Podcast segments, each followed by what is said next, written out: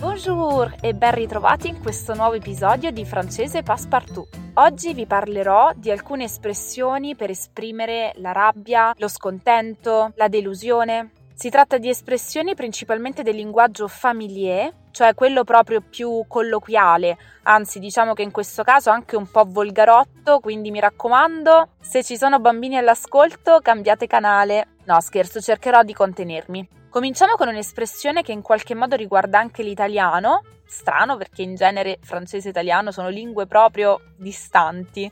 Allora, qualche giorno fa stavo leggendo un articolo sui fratelli Lumière, presente, no? Quelli che hanno inventato il cinema.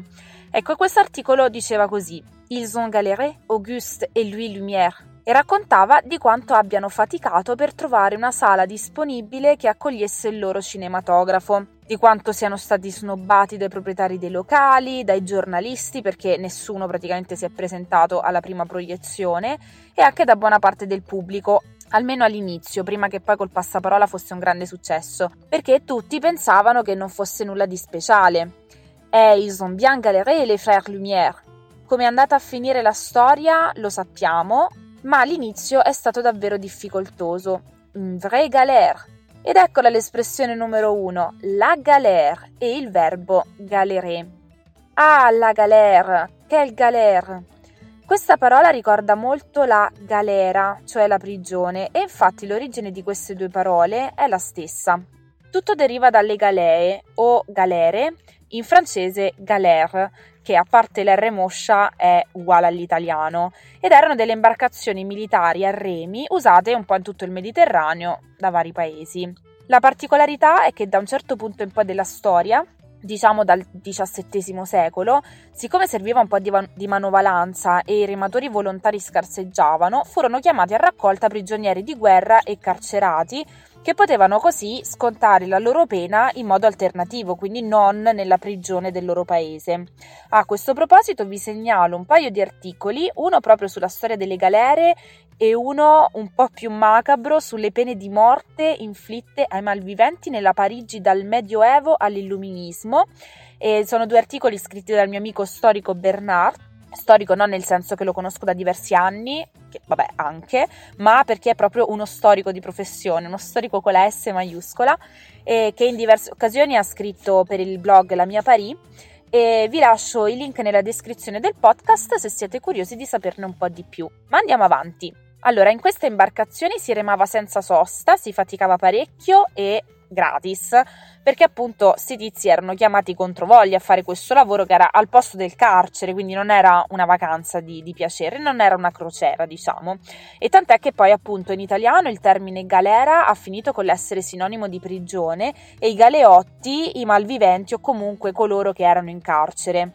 In francese invece proprio il ricordo delle fatiche che dovevano sopportare questi uomini, la galère è diventata un'espressione che indica una situazione piuttosto difficile. Ah, la galère è come dire ah, c'est difficile. Quindi oggi si usa l'espressione c'est la galère per dire che una situazione è difficile e anche difficile da superare, quindi c'è un aspetto di difficoltà ma anche di durata nel tempo. Ad esempio, j'en ai marre de galérer pour trouver un travail. Non ne posso più, ne ho fin sopra i capelli, ne ho abbastanza di faticare, di impazzire per trovare un lavoro. En avoir marre significa appunto averne abbastanza. È un'espressione del langage familier, così come en avoir ras le bol. En avoir ras le bol.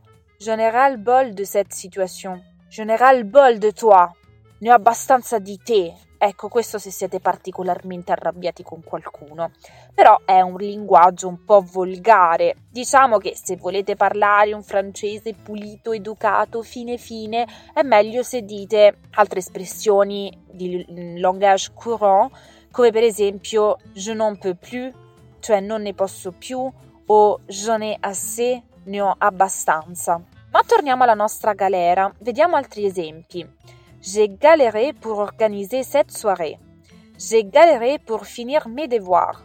Ho faticato, mi sono dovuto fare in quattro, sono impazzito per organizzare questa festa, finire i compiti, eccetera, eccetera. In generale, j'ai galéré pour faire quelque chose. Sono impazzito, ho faticato tanto per fare qualche cosa.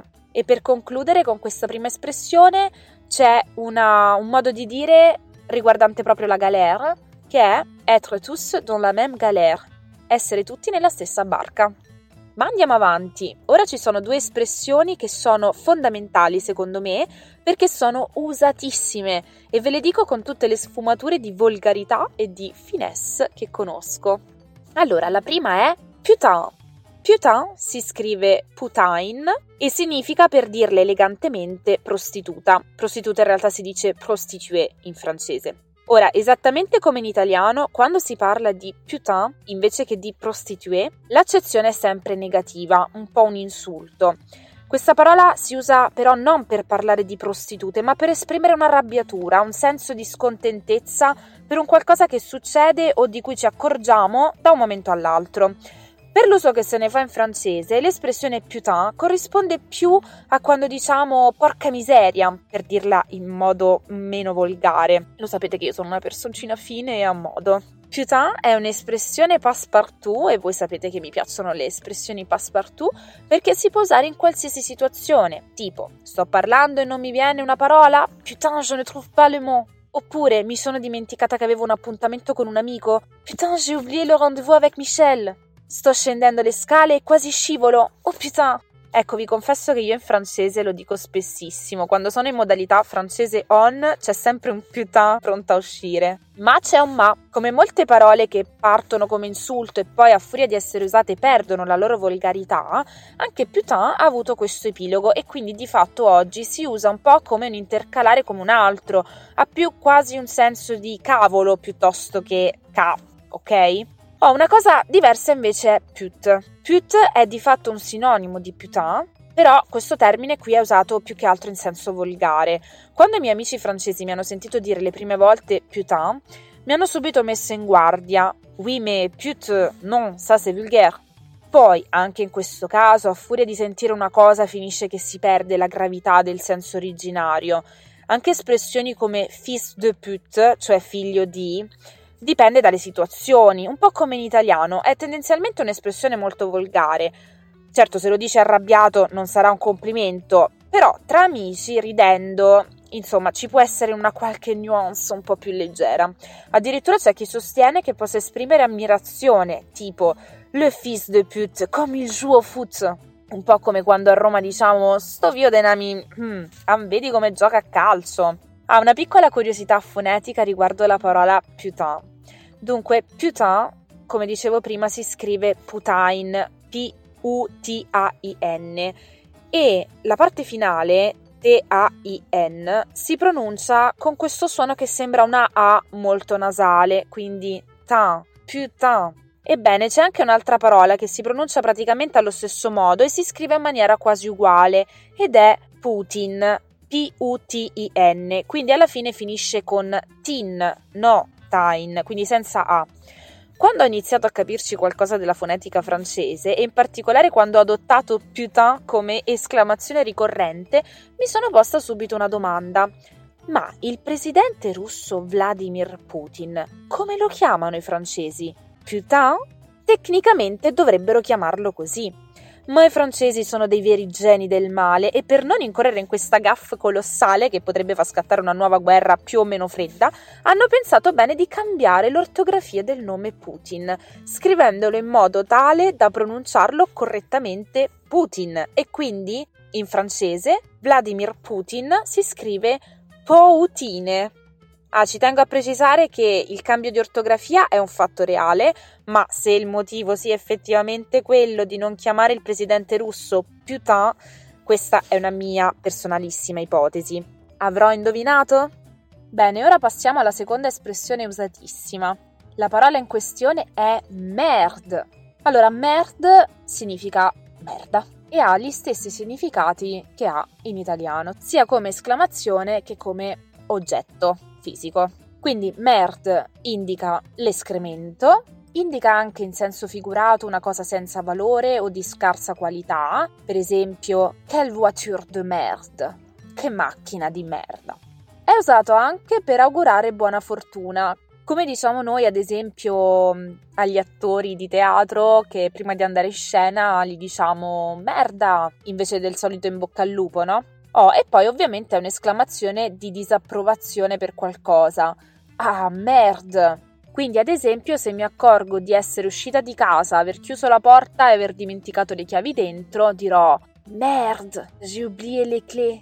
Un modo più fine per dire merde è mince.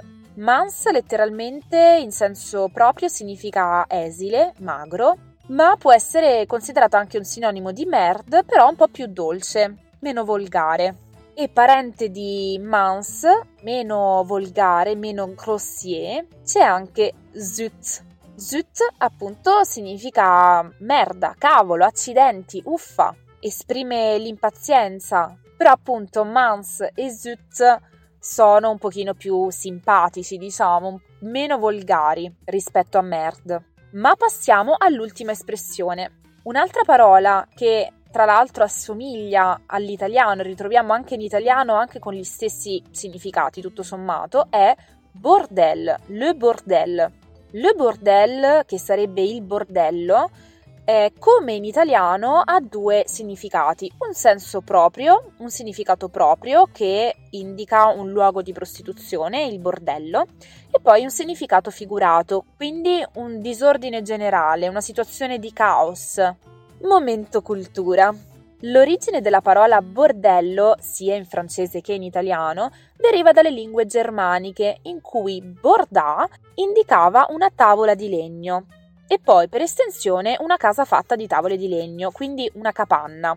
In antico francese il bordel era quindi una sorta di capanna, di casetta di legno. Nel XIII secolo, quando c'erano molti marinai che arrivavano nei porti dopo viaggi molto lunghi in cui non avevano avuto nessun contatto femminile, si creò un vero e proprio commercio approfittando di questa carenza e quindi si creò un giro di prostituzione dove però le donne che attendevano i marinai non è che stavano al porto pronte appena questi sbarcavano, ma avevano un loro quartierino addirittura un po' appartato una cosa discreta, insomma. E questo quartierino era fatto in genere di casette di legno ed era chiamato Bordeaux, che al plurale, sempre in francese antico, diventava bordel. Quindi i bordel erano gli appartamenti delle prostitute. Come si è passati poi dal bordello inteso come luogo di prostituzione al bordello inteso come caos, disordine? Ebbene, perché a quanto pare dei borghesotti, dei signori benestanti e ben pensanti, Ritenevano questi bordelli come dei luoghi in cui regnava il disordine, ma inteso più come disordine morale piuttosto che come caos in senso fisico. E quindi oggi abbiamo varie espressioni con bordel che ha più questo senso figurato di disordine, di situazione caotica da tutti i punti di vista. Facciamo qualche esempio. Ce bordel de pays, cioè che casino di paese, che caos, che paese caotico. E tout le bordel che significa e tout le reste e tutto il resto. Per esempio, c'è un libro che parla di vita, morte e tutto il resto, la vie, la mort et tout le bordel. Ça va être le bordel pur, ça va être difficile, sarà difficile, sarà un macello, un casino, sarà complicato fare qualcosa. C'est quoi ce bordel? Cos'è questo casino, questo disordine? Ta chambre, quel bordel! Moi, ma chambre, c'est le bordel, par exemple. La mia camera è un casino, sono disordinatissima. Oh, e poi ci può essere un mix di tutte queste espressioni, quindi unire bordel con merde, bordel de merde, o anche un bel fritto misto unendo un po' tutto, putain de bordel de merde, che non saprei come tradurre in italiano, che poi, come nel caso di putain, a furia di essere usate ripetutamente, in certi casi perdono anche la loro volgarità queste espressioni, però ecco, diciamo che forse è meglio usarle se siete proprio tra amici con cui avete una certa confidenza. Bon, anche per oggi è tutto, quindi se volete lamentarvi di qualcosa, ora sapete come farlo anche in francese. Io, comme d'habitude, vi saluto e vi auguro un buon inizio settimana. A bientôt!